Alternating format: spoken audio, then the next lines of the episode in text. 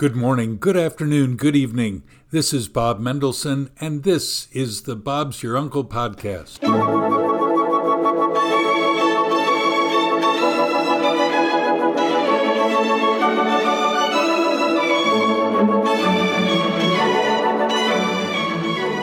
Today, we speak about immigration and racism, about life in Australia and the sport of boxing, and how to succeed in life.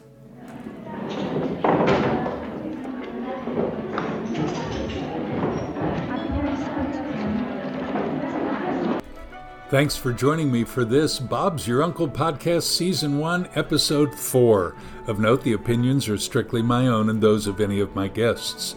You can now find us and comment to us wherever you get your podcasts Spotify, Apple iTunes, iHeartRadio, Google, and the list goes on. We have a lot of topics to discuss. Even so, on the Bob's Your Uncle podcast, you are part of the show. We do want to see and hear you. Send us a message on Facebook or video one on Instagram. In the weeks to come, we'll speak about pickleball, country music, Israel, Iran, and wars and rumors of wars. Let's see where the Spirit takes us.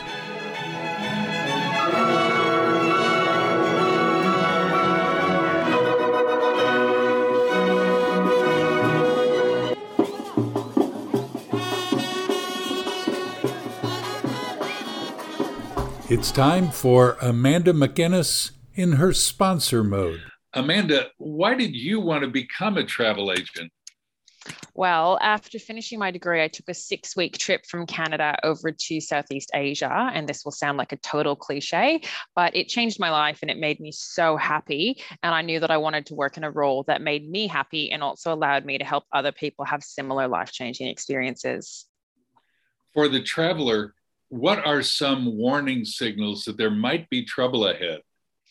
Well, from a safety perspective, I would say if there are changes to advice from DFAT or Smartraveller, that's a pretty good indicator. Um, and from a business perspective, I would say if a company stops taking new bookings or changes their payment methods or terms and conditions, we saw a lot of companies go into administration due to COVID. So ensuring you have appropriate travel insurance coverage can protect against that. According to the news yesterday, the cruise ship industry is going to begin coming into and out of Sydney and maybe other ports in Australia. Will you be able to book those for people? I would say as long as it's actually happening, then definitely, yeah. I think any of these announcements I try to take with a grain of salt. For example, uh, Vietnam said in mid February that their borders would be reopening as of March 15th, but we still don't have any official guidance on that. Is Travel Partners a reliable company? There are so many travel agencies from which to choose. This is another great question, uh, especially since, as I mentioned, there were so many travel companies that didn't survive COVID.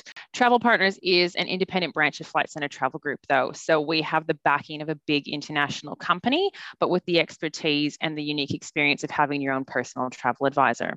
And Flight Centre has been around for decades, and I don't think we're going anywhere anytime soon. I appreciate you and am grateful for our times, both for this podcast and all the times you served me as my own travel agent. How can people reach you? What is the best telephone or email or smoke signal? What do you use? um, I like skywriting. So if you want to send a, an airplane banner, that's great. But um, it's amanda.mcinnes, which is M C I N N E S, at travelpartners.com.au. Best way to get on to me.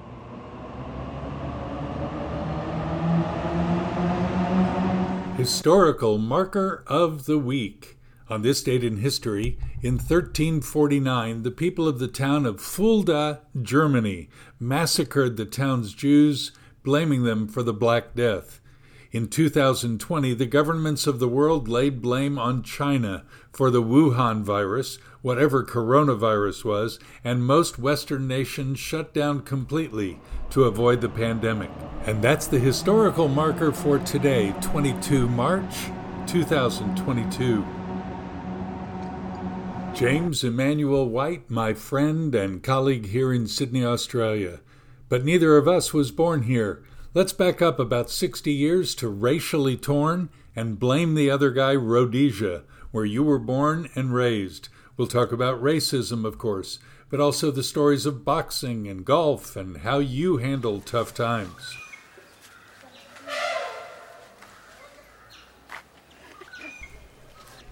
Jimmy, welcome to the podcast, my friend. How you going? I'm going great, Bob. That's Thank great. you. We have often discussed life in Zimbabwe, Rhodesia. When you were born, of course, it was called Rhodesia.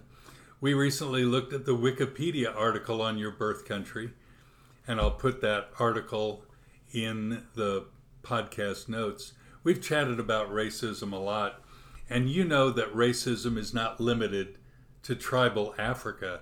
Have you experienced such in your worlds of New Zealand or here in Australia? Oh, to be honest with you, you're right. It's not just limited to Africa and those such places. I've had my fair share of racism, so to speak, and I think a lot of it is just stems from ignorance. Not even having a moment to know the person, but maybe they've seen something or they're just parroting someone else's um, racist ideas I definitely I felt it in New Zealand. I definitely felt it in Australia. And when you say you felt it, is that just a overreaction, or did people say things? Did they beat you? Did they throw things at you? I can remember after leaving Zimbabwe in 1972 and having some incidences as I was growing up. I mean, I still have scars on my knuckles. This is from reacting physically at stuff that's been said to you. And I just thought, and this thought crossed my mind one day: Are you going to continue to fight this because you won't be fighting for the rest of your life? And then I just stopped. I realized they're ignorant, and I had to tackle it a totally different way. Does the thought of going back to Zimbabwe youth, New Zealand teenager uh, time, do, do you ever want to go back and think about it, or does that thought really annoy you? I used to avoid it at all costs the memories getting served through a little hole about a foot and a foot by a foot while there was a door that was open to the left of it, but anybody who was white could walk through it. Never thought much of it. I was just, as a young kid from however age to 12, it was just my sister and I would just negotiate that with fun. Never really dawned on me until I went away from it and went, oh my gosh, we actually got served from a hole in a wall. And that's because you were black. Yeah, exactly. But weren't there more black people in Rhodesia than white people? Most definitely. Most definitely. The majority were blacks, but the power structure was white. Rhodesia, hence Cecil Rhodes, who came in, and of course Ian Smith and a whole bunch of other guys. Ian Smith was the Prime Minister when I was a kid, and they were going through their struggles of independence from, say, 70, 69 to 79, but in 72 before we left, there was the wars in Zimbabwe, the wars that were being fought on the borders. South African, South African um, and Rhodesian army troops were fighting all these guerrillas and insurgents. But Ian Smith was preparing for something that was about to happen in 1972. Or 72, 10 years later, they get independence. 82, Zimbabwe becomes independent. Independent from whom? Break away from the British and they finally had their independence. So when you think about racism and you experienced it from your youth, yep. uh, how can you not blame the British? Because it was their system they imposed on you. You know what? I I don't know what it is about me, but as I've noticed, yes, it was easy to want to blame the British, but there was something also that I noticed. There was tribal racism. People just ignore that. Black on black, brown on black, Indians on black, Chinese on Chinese, Chinese on, on colors, because colors was what we were segregated with half white, half black. You're colored. You're not fully black, you're not fully white. So you had this separate uh, suburbs that we lived in, couldn't go into black neighborhoods. People don't realize that until you're living it and then you come out of it and you go, wow, what did I just come out of? Your mom and dad, they were okay with that? You know what? My mum and dad, because they lived through it, it seemed to have just accepted it. Then my mother and father divorced, and then my mother married a Kiwi who decided, no, we're going to take you and your sister out of this. You don't need to live through this because there's another world on the outside, which hence was New Zealand of all places.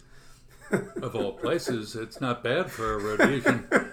so that got you there. And yes. one of the things that you, I mean, you're a sportsman from way back when. What was the driver for you? How did you find your identity, I suppose, when you were in New Zealand? You you had your identity, Sure. black, Yep. colored, Yep. whatever, Yep. back in Zimbabwe. Correct. But now you're in New Zealand. Yep. That's another world altogether. How'd you find your identity? The struggle was because you had the Maoris.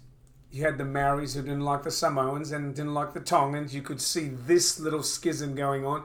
And then in drops in the Zimbabweans who are obviously a little bit darker, a little bit different. And so I would just hide. My security was in the clubs. I was working as a DJ from a young age. And then I loved my sport. My sport seemed to separate me. I was I was a sprinter and I loved soccer. And I loved boxing. I had on my wall a picture of Muhammad Ali painted on my wall and a picture of Pele. So I would look at those sports idols as a form of escape. You are, speaking of boxing, well known in Sydney as a boxing announcer, ladies and gentlemen, and a genuinely fun guy to be around. How did that take place? I was a DJ, like I said, I started in New Zealand as a DJ at the Beanstalk. I was Jack, believe it, Blackjack. Wow, what a cue that was. And I came to Australia, I won a dance competition in uh, in New Zealand.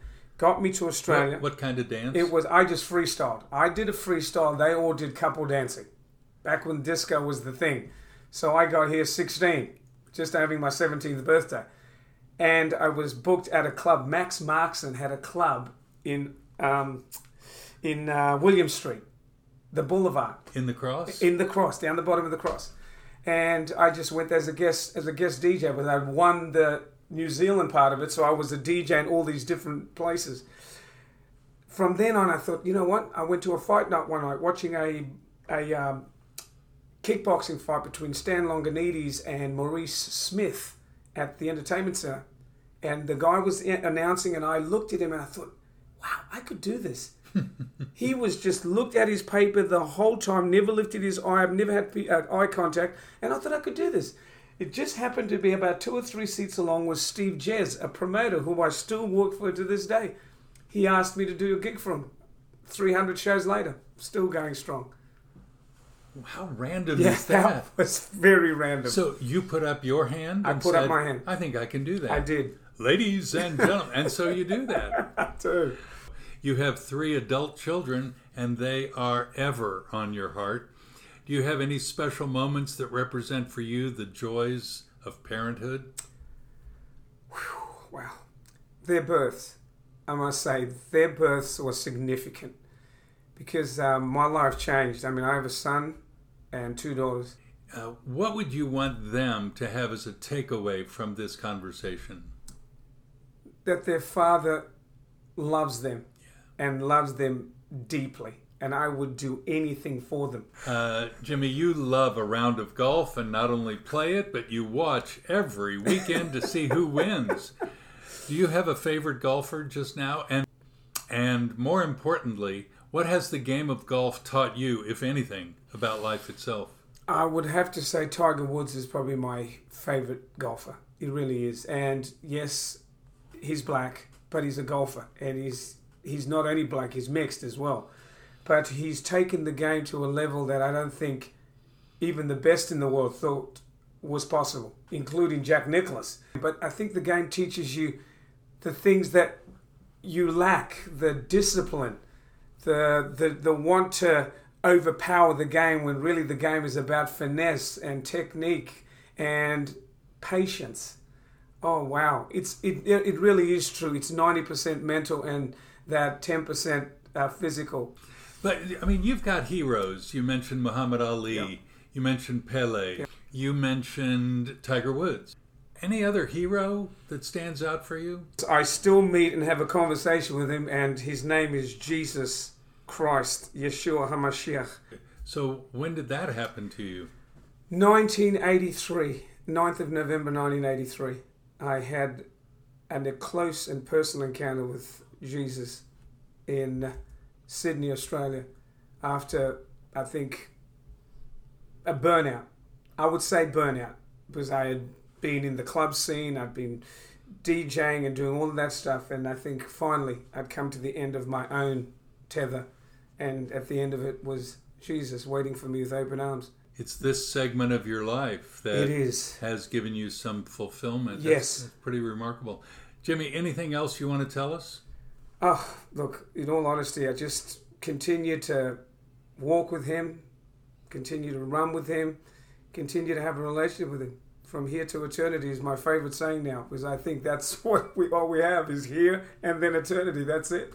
And I want to be with Him throughout my, my entire life and so my family as well. Thank you, Jimmy. Thank you, Uncle Bob. Every week, we read a verse or two from the number one bestseller of nonfiction since Gutenberg went to press over 500 years ago. Today's reading is from the book of the Revelation, chapter 6. The kings of the earth, and the great men, and the commanders, and the rich, and the strong, and every slave and free man hid themselves in the caves and among the rocks of the mountains. And they said to the mountains and to the rocks, Fall on us, and hide us from the presence of him who sits on the throne, and from the wrath of the Lamb. For the great day of their wrath has come, and who is able to stand? Do you have a comment or question? Do you have an agreement or an argument? Hit us up on bobmendo at AOL.com or on Twitter or Instagram on Bob's Your Uncle PC, and we'll read your views next week. For instance, Ray of the United States said this Another home run broadcast. I like the portion on identity theft and much more. I enjoyed it while eating my lox, bagel, cream cheese, and of course, Bermuda onion sandwich for dinner. Shalom. Thanks, Ray. Don't forget to post a review on iTunes or Spotify, wherever you're listening, and share our podcast with your mates, your friends, your enemies, and your work colleagues. After office hours, of course. Word of mouth or word of email or word of Facebook is the key driver in this social media starved world. Thanks for helping us get known out there. Also, please subscribe to the podcast, obviously, and hit like as well. We can use all the good speak we can get. Don't forget to book all your travel needs with Amanda McInnes at travelpartners.com.au. And next week, I will be speaking to you from Hawaii and hoping to have good words about a conclusion of a war in Ukraine. Please, God. Remember to join us wherever you get your podcasts. Until then, from me, Bob Mendelsohn, when things seem bleak or uncertain, look up. Look up to God. He's in his heaven. And Bob's your uncle. Shalom from Sydney.